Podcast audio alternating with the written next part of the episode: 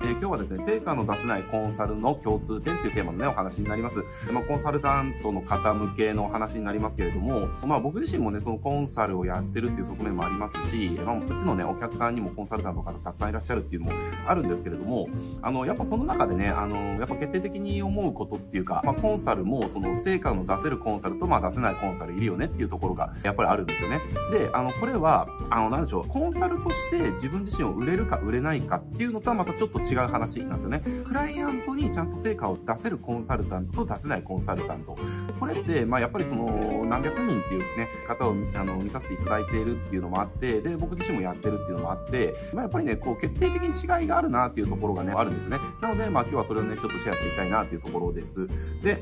やっぱりなんだかんだ言って、コンサルのその仕事の本分っていうのは、集客コンサルとかね、マーケコンサルとかで言うんであれば、お客さんのその集客とかマーケの課題を解決してなんぼだと思うんですよ、究極のところで言うと。で、ただやっぱりね、そのコンサルあるあるだと思うんですけれども、なんでしょう、コンサルって、やっぱりその、お客さんにアドバイスするのが仕事だから、実務までは行わないですよね。だから例えばじゃあネット集客で困ってますっていう時に、なんでしょうね、じゃあちょっと広告と、じゃあ LP とね、うんちゃらかんちゃらみたいなところで、そこをこう見てって、ここがね、こういう風にすればいいですよっていうところ、そこまでがコンサルの仕事だと。で、そこから先、じゃあそれをね、実行して改善して、実行していくのは、クライアントの仕事なわけですけれども、やっぱりここで、大きなね、コンサルとしては、なんでしょう、なんとも言えないことが起きるわけですよ。結局、実行するのは、こう言ったら失礼かもしれないけれども、マーケとかね、ライティングとか、集客のことを普段学んでない、要はお客さん、クライアント側のね、いわば初心者、素人がやるわけ、実行するわけじゃないですか。だから、うまくできなくて当たり前な時って結構あるんですよね。だから、なんでしょうね、やるべきことは間違ってないんだけれども、それをうまくできなくて成果が出ないみたいな時っていうのがたくさんあると思うんですよね。で、やっぱりそんな感じのがあって、じゃあそんな中で、じゃあいかにね、成果を出していくかっていうのが、やっぱりコンサルの本当の腕の見せ所だと思うんですよね。で、じゃあそういった時に、なんでしょう、この話って、要は、そのお客さんにとっての、現実的な方法をアドバイスできるか、結局はそのお客さんにとっての机上の空論になっちゃってるかみたいな話なわけですよね。だから例えばこれをね、こういう風にやったらうまくいきますよっていう。確かにそれはその通りかもしれないけれども、それを実行できないんであれば、その実行できないお客さんにとっては机上の空論でしかないわけですよ。だって自分でできないことを言われて、そのできないことをやったら成果が出るから、じゃあそれできるようになりなさいよって、もちろんその通りなんだけれども、でもそれをね、経験を積んでるわけでもないし、知識があるわけでもないし、スキルがね、あるわけでもない人にやらせて、うまくいかせるっていうのは、なかなかしんどいですよねっていうところ。だから、やっぱりそのお客さんのレベルとか、リソースとか、そうしたものを考えた上で、やっぱり、成果を出させてないといけないっていうのが、実はコンサルの本質的な力じゃないかなっていうふうに僕は思ってるんですね。で、これ、結局はね、じゃあ成果出せるコンサルと出せないコンサルって、何の違いがあるかっていうと、今のところなんですよ。やっぱり現実的なアドバイスができるかどうかっていうところですね。で、これね、ちょっと面白い話なんですけれども、最近なんかのツイッターで見たやつで、マッキンゼーってありますよね。大きな会社。で、マッキンゼーの、要は戦略策定とかをしたときに、戦略策定通りにやってうまくいくことっていうのは全体の 10% 以下しかないっていうデータがあるらしいんですよね。で、もう、クラスの会社の、長がもう何個もつくような優秀な人たちですよ。そうした人が要は戦略策定、つまり机上の空論ですよね。絵図じゃないですか。絵図をね、こう書いて、で、それをじゃあ実行してもらって、で、そのままでうまくいくことはもう全体 10% 以下しかないと。だから、ほとんどのケースっていうのは、書いた絵図通りにいかないっていうことなんですよね。だから書いた絵図をやってみて、うまくいかないことを、要はそこで改善をしながらうまくいかせるっていうのが、やっぱりコンサルとして成果を出させられるか出させられないかの差を、決定的な差を生むっていうところなわけですね。で、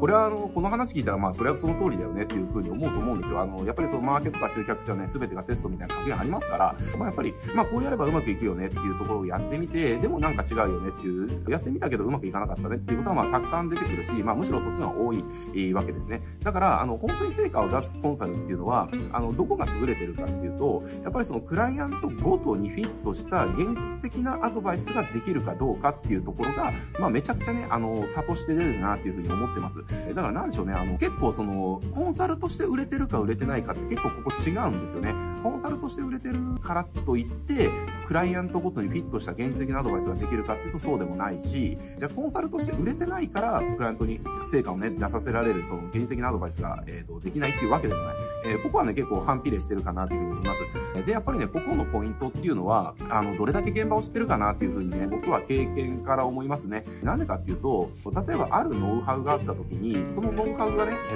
そのまま100人やって100人うまくいくノウハウではないんですよ。やっぱり今うまくいったことっていうのは、その会社の、なんて言うんだろうな、いろんな細かい要素が積み重なった結果、うまくいくみたいなね、うまくいってるっていう話なんですよね。だから、やってることをそのまま横スライドしたとしても、その会社の環境とかリソースとか、そのお金とかね、スキルとか知識とか競合の強さとか、そうしたものの微妙な違いの組み合わせによって、そのまま横スライドしてもうまくいかないっていうことは往々にしてあるわけですね。だから例えばですけれども、何でしょう、休眠しちゃったお客さんを呼び戻す策とかあるじゃないですか。で、あれってね、うまくいくんですよ。うまくいくんです。で、この時に、昔買ってたけれども来なくなっちゃったお客さん、買わなくなっちゃったお客さんに対して、また買いませんかとか、また戻ってきませんかっていう案内を出せば戻ってきてくれると。施策自体はこれだけの話ですよ。だからノウハウとしてはこれなんですよね。だから、例えばね、コンサルが、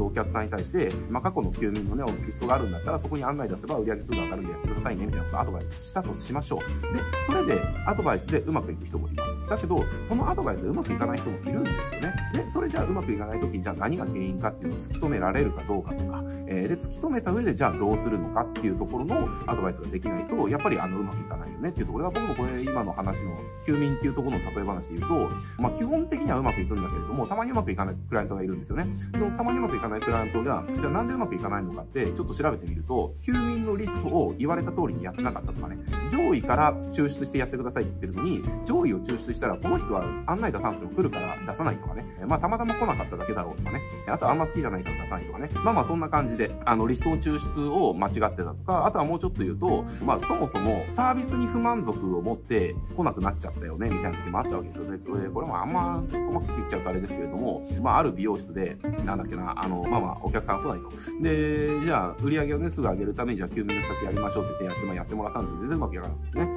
で、それなんでかっていうと、そのお店が、なんかね、もう、クモの巣とかが張っちゃってるぐらい汚かったんですよね、っていうところ。だからもう、これをね、見つけた時に、もう原因は休眠の施策じゃなくて、そもそもサービスに不満足があるから離脱してしまった。だから、不満を持って離脱してしまった人に、もう一度来ませんかっていう、最近ご無沙汰ですけど、もう一度来ませんかってなんか投げたって、いやいや、そもそもあんたんとこのお店のサービスはもう不満足だから行きませんっていうふうにね、ことで離脱してるわけだから、来ないわけです。だからそうなった時に、じゃあ現実的な方法としては、もうサービスのクオリティを上げるとかね、お店をきれいにするっていうところが、やっぱりコンサルアドバイスしなきゃいけないところだったりするわけですね。だから、このノウハウをやればうまくいくっていう机上の空論っていうのは、誰でも仕入れることができるわけです。だってネット叩けばそんなもんもう5万とかありますからね、ただね、いくらでも仕入れられるわけじゃないですか。知識だけは誰でも見つけられるわけですよ。だけれども、そのね、一つ一つのノウハウが必ずしも全部のお客さんにフィットするわけじゃないし、フィットさせるためには、そのお客さんごとに合ったアレンジが必ず必要になってくるっていうこと。で、そのアレンジを、じゃあできるかできないかっていうのは、もう突き詰めたら、現場に浸かるか浸からないかでも差が出るよねっていうところなんですよね。だってね、例えば僕もね、今さっき話したそのお店がすごい汚くてうまくいかなかったっていうケースっていうのは、本当ね、キャリアの最初の頃の話なんですよ。だからもうその時とかは分かんないですよね。なんで休眠でこれやってうまくいかないのっていう。リストの抽出はおかしいんじゃないかで、ちょっとどのリストを送ったかちょっと見させてもらっていいですかって見させてもらっても特に問題がなさそうだと。だからなんでっていう、本当に出したのぐらい疑ってるけど、だからでもよくよく見てたら、そこね、単価がね、1万ぐらい取るとこなんですよね。田舎なのに1万取る美容室って相当高単価な美容室ですよ。だからそんなね、高額の部類に入る美容室が、店入ったら、もう、こうレジに立ったら、もうレジの後ろにもうクモの巣がわってね、なんかわかります？古い家っていうかずっと掃除しないと隅に雲の巣の白いなんかわーっていうのがなんか固まるやつ。ああいうのがね、もう何個も見えるんですよね。だからね、思ったんですよね。あ、きっと原因これだろうなっていうところで。だからお客さん自体が、休眠っていうのはそもそもお客さんが不満足で離脱してないっていうことが前提の施策ですから、不満足で離脱しちゃってるんだったらそもそもハマらないよねっていうところ。でもこれって僕が現場に入ってたから気づけたことなわけですよ。だからそれ以来はその休眠とかね、要は不満足が理由で離脱しちゃった人じゃないっていうことを前提に休眠をやらなきゃいけないっていうことを覚えたわけですよね。だから休眠をアドバイスするときっていうのも、お客さんの、要はそういったところまで注意をしながら見ていくっていうのかな。そういう現場で確実に成果を出せるやり方っていうのが、徐々にこう蓄積されていったみたいな話です。だから、コンサルとしてね、やっぱりクライアントに成果を出せる実力を身につけると思ったら、やっぱりどれだけのケーススタディに遭遇できるかなっていうところだと思うんですよ。で、これ、どこの会社だったかな、すいません、ちょっと忘れちゃったんですけれども、ハーバード大学だったかな、ハーバード大学なんか、ビジネス科とかだったかな、ごめんなさい、ちょっと情報があやふやなんですけれども、要はそういうビジネスとかマーケットとか経営とかそういったところの優秀な人たちが集まるところですよ。で、そこ入った時に何やらせるかっていうと、ほぼ学ぶことがケーススタディだっていうね、ケーススタディをほとんど学ぶっていう、こういった時はこうなってよ、こういった時はこうなってよ、こういった時はこうなってよ、こういった時はこうなってよっていうケーススタディをひたすら叩き込まれるらしいんですよね。で、それなぜかって言ったら、全く同じことですよね。結局、たった一つのノウハウを、じゃあ10人、100人、1000人に当てはめてうまくいくことがないから、その一つの、じゃあ例えばノウハウ A っていうのも当てはめようと思ったら、A 社にはノウハウ A' になるし、ノウハウ A1 になるし、B 社にはノウハウ A2 になるし、C 社にはノウハウ A3 になってくるみたいなね。そういった、やっぱ、アレンジっていうかフィットのさせ方っていうのは必ずあるわけで、そのフィットのさせ方っていうのは膨大なケーススタディの中からでしか身につけられないから、だからなんでしょうね、そう現場を知らない人っていうのはそのケーススタディの蓄積がないから、結局机上の空論に行って終わっちゃうっていうことがね、事実かなっていうところだと思います。だから本当にね、コンサルとして実力つけたいんであれば、とにかくね、やっぱり現場に浸かるっていうことをすごく意識してやってみてもらいたいなって思います。だから結構ね、なんでしょうね、お客さんがたくさんいるコンサルとかであれば、もう現場に困ることはないと思うんですよ。お客さんの施策を通じて現場を知ることができるから。だからそうじゃない時に、じゃあどうやって現場に使うかって言ったら、もう自分のマーケティングですよね。自分のビジネスをマーケティングする、自分のビジネスに集客する、自分のビジネスセールスをするっていう、自分のビジネスを題材にしてケーススタディっていうのはたくさん貯めることができるんですよね。だから、お客さんがいないから実践できないんですっていうのは、僕ね、それ言ってる人は、これコンサルだけじゃなくてライターとかもそうなんですけれども、ただ言い訳言ってるだけじゃんっていう話なんです。だからライターとかも書くことがないとか言ってるんだけども、書くことがないとお客さんに困ってるんだったら、自分のお客さんを獲得するためのコピーとか書くことなんかもう腐るほどあるじゃんっていう話で。だからね、そういう感じの実践の場っていうのは、お客さんがいないんであれば、自分のビジネスをマーケティングをするっていうところで、いくらでも作ることができるわけです。なので、そういった感じで、とにかく実践に身を置くっていうのかな。それでしか、やっぱりマーケティングの技術っていうのはね、本質的には身につかないと思いますんでね、ぜひ意識としても、とにかく学ぶじゃなくて、使うってことですよね。やるっていうところ。ここにね、比重を置いてやってってもらうと、やっぱり、本質的な実力がどんどんついてきますんでね。ぜひ、今日の話を聞いて、確かにこう、実践にはやってないなと、学んでるだけだったなっていう。だからもうなんだろうな、知識は増えたけれども、それが、じゃあ現場で通用するのかって言ったら、机上の空論しか学んでなかったなっていうふうに思った方はですね、ぜひね、それをね、実践するっていうね、ところにこう、ステージを移してやってってもらいたいなと思います。で、本質的にやっぱり自分の実力がついていくと、今日なんでこの話したかっていうと、やっぱりね、コンサルが仕事取ろうと思ったら、最終どこまで行ってもクライアントに成果出させられるか出させられないかでほぼ決まるわけですよ。これ変な話ね。コンサルの歴が長い方だったら、もうこれを意図的におそらくやってると思うんですけれども、契約が始まった時って、やっぱりそのお客さんからそのコンサルとしての信頼をね、ちゃんと勝ち取らなきゃいけないから、